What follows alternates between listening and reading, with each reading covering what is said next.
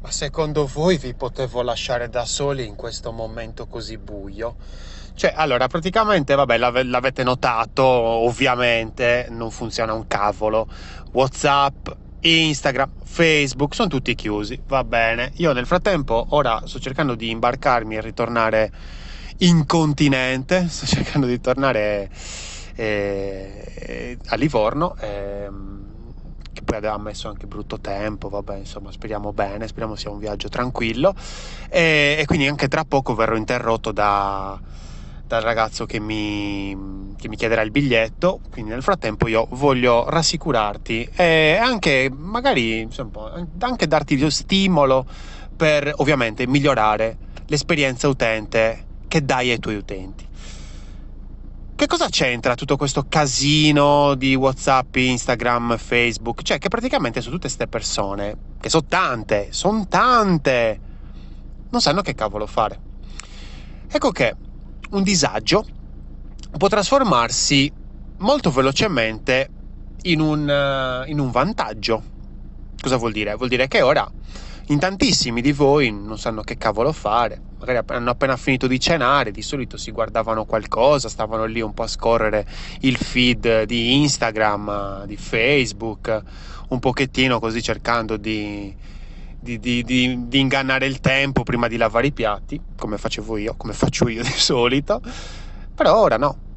Quindi ecco che dobbiamo sempre cercare di capire e di, come si può dire, anche eh, utilizzare uno svantaggio sempre a nostro vantaggio. Sarà che ho appena finito l'arte della guerra di Sun Tzu, eh, te lo consiglio, molto bello, ci sono delle parti in cui si parla un po' troppo di strategia, però io quando ascoltavo questo audiolibro, L'arte della guerra, mi sono detto, cavolo, ma devo farlo anch'io, un libro, L'arte della guerra della UX, cioè perché è, è tranquillamente traslabile, ma tranquillamente, su un discorso proprio di esperienza utente. Ovviamente l'esperienza utente, quella che cerchiamo di costruire, di progettare per i nostri utenti, perché questo, mi aspetto che almeno questo l'abbia capito, perché è una cosa proprio basilare, ovviamente è strategia.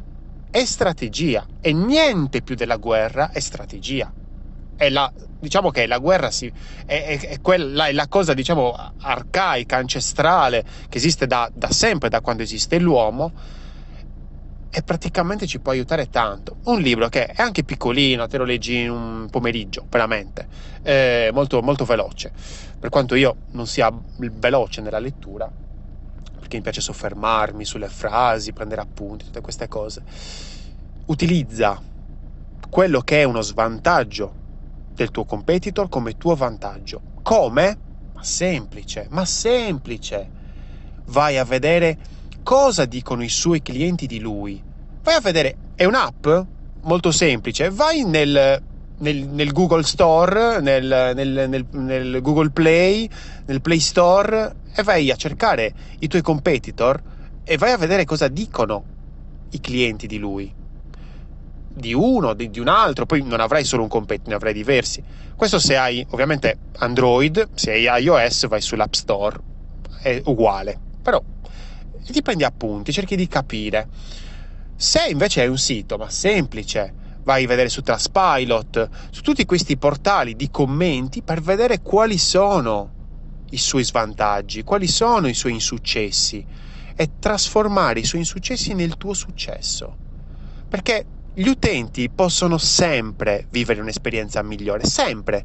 Anche se tu adesso sei lì che stai leggendo i commenti di quelle cose che ti scrivono i tuoi utenti, stai cercando di migliorare, arriverà sempre qualcuno più furbo e più veloce di te.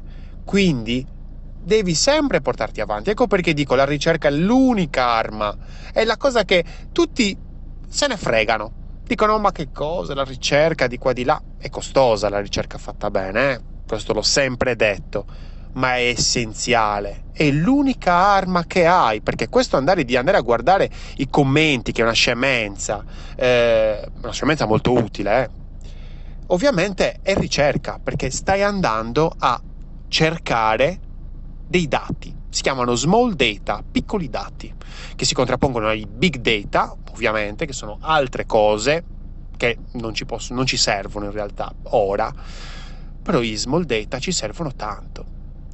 Io spero che tu stia guardando quali sono, che abbia il controllo, non tanto di quello che, che fai tu, quello è ovvio, ce lo devi avere, ma anche di quello che fanno i tuoi competitor. Devi averlo, perché come dice Sun Tzu, conosci te stesso e conosci il tuo nemico. Conosci il tuo nemico come conosci te stesso. Se non conosci te stesso e non conosci il tuo nemico, perderai. Se non conosci il tuo nemico e conosci solo te stesso, hai metà delle possibilità di vincere. Ragazzi, mi dispiace dirvi queste cose, però è la verità. È inutile che andiate a fare un sito, a costruire un sito web, a costruire un e-commerce sperando.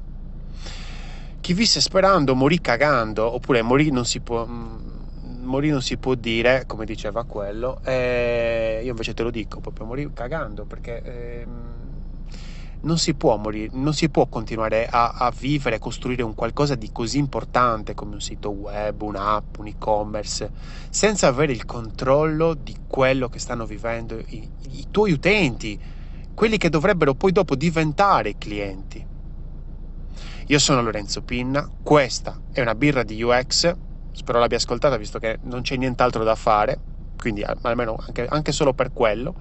E se ti piace come ti racconto l'esperienza utente e come ti do consigli per ottimizzarla a tuo vantaggio, puoi seguirmi su Telegram, una birra di UX, su YouTube, Lorenzo Pinna, UX Expert, su LinkedIn, tutte, tutte robe, ovviamente ti sto dicendo tutti i canali dove puoi seguirmi e ora funzionano.